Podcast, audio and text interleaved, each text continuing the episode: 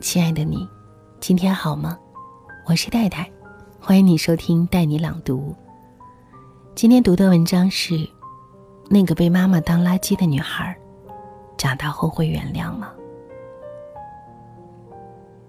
最近很多人在追一部剧，都挺好。女主角苏明玉是樊胜美式的人物，但是比樊胜美更惨，也更勇敢。故事以母亲的死讯作为开场，在美国三十年的长子苏明哲回国奔丧，三妹明玉到机场接机。最戏剧性的一幕发生了，明哲怕妹妹悲伤，想要掩饰自己的情绪，伸出双臂拥抱妹妹。谁知苏明玉旁若无人地掏出手机，跟助理聊起了公事。哥哥的双臂就那么凝固在了尴尬的空气里。只那一刹，心就凉了。大哥埋怨他的冷漠，丧礼他样样安排的妥当，可惜完全像在给一个不相干的陌生人走过场。明玉不解释，他只是隔着十年的时空长河，和曾经的那个自己对视，回忆一幕幕，接触的都是伤口。他兄妹三人，大哥成绩好。是家里的骄傲，二哥嘴甜，哄得母亲最开心。独独对待明玉，像是在处理赔钱货。母亲的嫌弃就那么明晃晃的写在脸上，甚至懒得去稍加掩饰。给两个哥哥吃的是火腿加泡饭，给他的就是一顿泡饭。哥哥们喝的是果汁牛奶，他只配喝白开水。为了支持大哥赴美留学。母亲甚至不跟他打声招呼，就卖掉了他的那间房。二哥成绩差，母亲忙里忙外的给他花钱上大学，花钱找工作。明玉成绩明明可以冲刺清华，母亲却逼他去读免费的师范。这已经不是一个不爱孩子的问题，而是恨。就像《金锁记》里的曹七巧对女儿长安。你很难想象，什么人会恨自己的孩子恨到这种程度。然而，明玉和这个家的决裂，并不只是因为母亲。这个家里的每一个人都对他投过石头，他们各有各的凉薄。父亲在母亲的淫威下活了大半辈子，永远唯唯诺诺，毫无担当。不敢有半点自己的主张，是从不作为的那一个。他不是偏心，而是懦弱。可是懦弱比偏心更让女儿心寒。明玉挨打的时候，他就往厕所跑；挨骂的时候，他就假装看报纸，像个鸵鸟一样把自己藏起来。就连老二和老三在母亲丧礼上大吵，他也可以。做到充耳不闻，像是在看别人的家事。如果说母亲是恶，父亲就是麻木不仁。麻木不仁是恶最大的帮凶。二哥是最像母亲的那一个，最得宠，也最骄纵。明玉得不到母亲的爱，他就跟着欺负自己的妹妹。两个人。深深仇视着对方，他们剑拔弩张的关系，总让我想起 BTV 的调解节目《谁在说》。很难想象那些在节目里势同水火的仇人，曾经是血浓于水的亲人。大哥算相对善良孝顺的那一个，也是明玉儿时的偶像。但是他对明玉又怎么样呢？他最多只是没有像二哥一样欺负他、仇视他，却也是优越感十足，从来没有把他当做要疼爱和保护的妹妹。他欣然拿着卖掉妹妹房子的钱出了国，十年没有回来，一回来就站在道德的高地上谴责弟弟妹妹没尽到为人子女的责任，生动演绎了什么叫做“云孝顺”。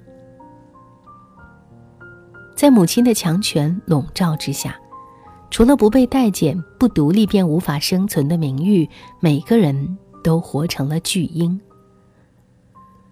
母亲要是再活几集，一定会有人气得想砸电视机。父亲被母亲压抑了大半辈子，他的骨子里埋着一份恨。妻子死后，身上的巨石没有了，他开始病态的折磨起自己的孩子，自私任性，无所不用其极地去博得子女的关注，活像一个老混蛋。不过，受畸形家庭影响最大的。还是那个努力想和这个家撇清关系的明玉。三兄妹之中，明玉的事业最成功，可是他丝毫不快乐。在他亲手赚下的豪宅里，他整夜整夜的失眠，与亲人的十年隔绝，也还是斩不断那根亲情线。他始终还是没能离开原生家庭的亲情羁绊，千万根藤蔓。在纠缠撕扯，所以他一面恨透了妈妈，一面还是出钱办后事，一个人跑到坟头献花，轻轻为他拂去杂物。他陷入对自己深深的怀疑，和母亲一别，阴阳永隔，他不知道这样的决裂对不对。最戳心的场景，是他和二哥吵完架，一个人回到车里。拼命扯下臂上的黑纱，脑海中反复回荡着二哥的话，强忍着眼泪，把头压在方向盘上，触动了喇叭。他于是把所有的无助和愤怒都发泄在了方向盘上。二哥说：“反正你也没有资格参加妈的葬礼。”不曾被爱的人，连怀念。都没有资格。他坚定的想摆脱这个家，却又在内心深处渴望与他们情感连结。他厌恶父亲的自私，却还是叮嘱他把钱藏好，带他去商场挑最贵的衣服，叫朋友给他送饭。看起来越硬的人越容易心软，他们的心太苦了，一点糖就填满。明玉会原谅妈妈吗？会的，一定会。随便一个稍微能站得住脚的理由，他就愿意去相信，因为他骨子里渴望被爱。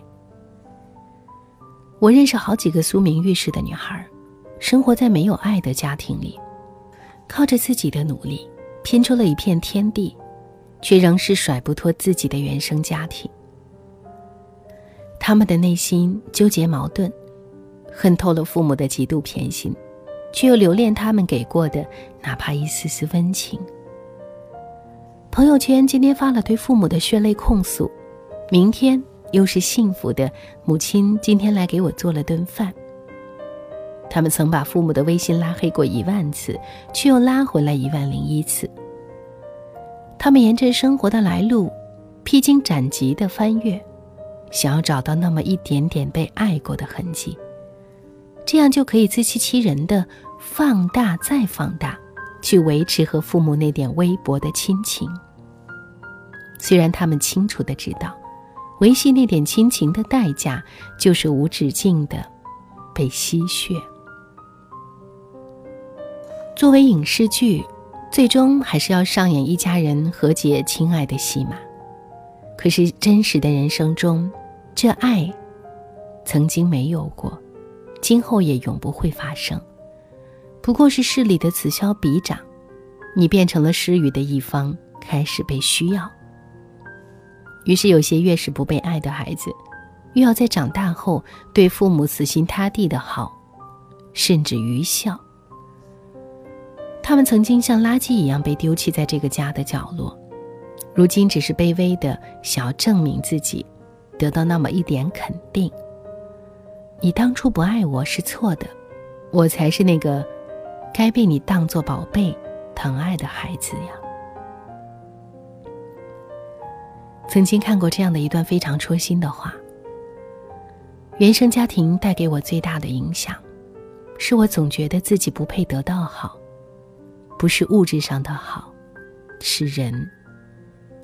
稍微一点的善意，就会让自己手足无措。在充满爱的家庭里长大的孩子，他们身上的那种强大的自信和安全感，是我一辈子都模仿不来的。你向着阳光拼命跑，可是，一回头，那阴影永远都在。你唯一能做的，就是与这阴影共生。越挣扎，越痛苦。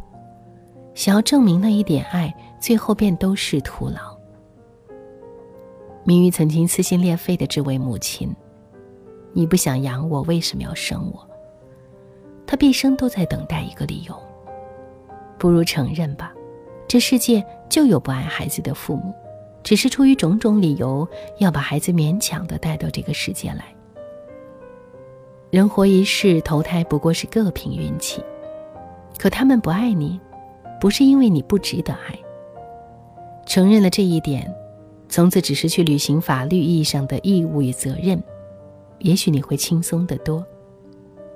让 DNA 的去归 DNA，情感的去归情感，把爱恨花在与原生家庭的纠缠之上，不值得。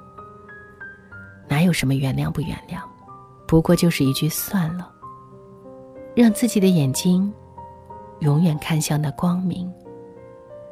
余生爱自己。爱生命里那些值得爱的人，不让自己的子女重蹈覆辙，这便是出走最大的意义。既然一回头都是痛苦，那么便不要回头吧。以上就是今天分享的文章，欢迎你随时在带你朗读的微信公众号讲一讲你的故事。听完节目记得早些入睡，晚安，亲爱的。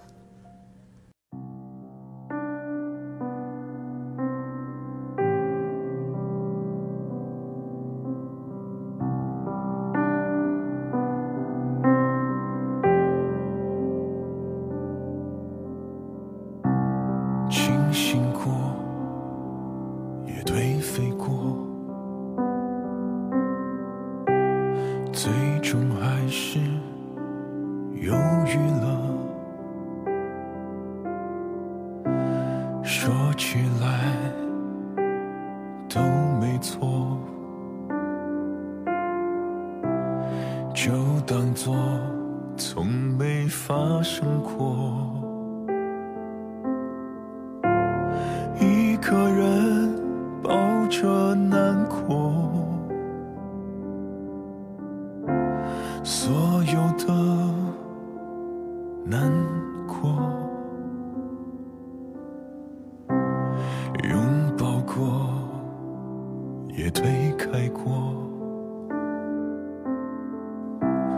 最后留下一句结果，看起来没动作，不代表心是平静的，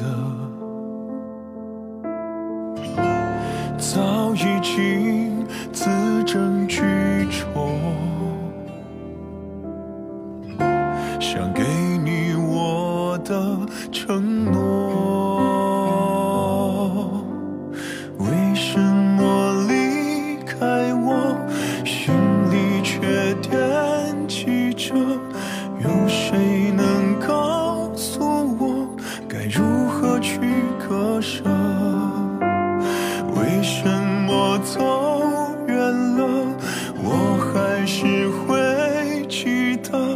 全世界停。下来看着我，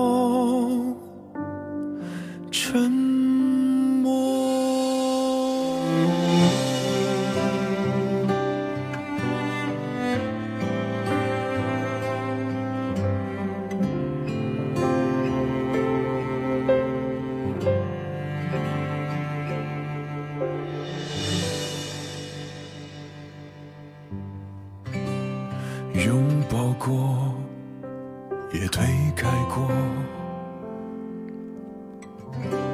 最后留下一句结果，看起来没动作，不代表心是平静的，早已经自斟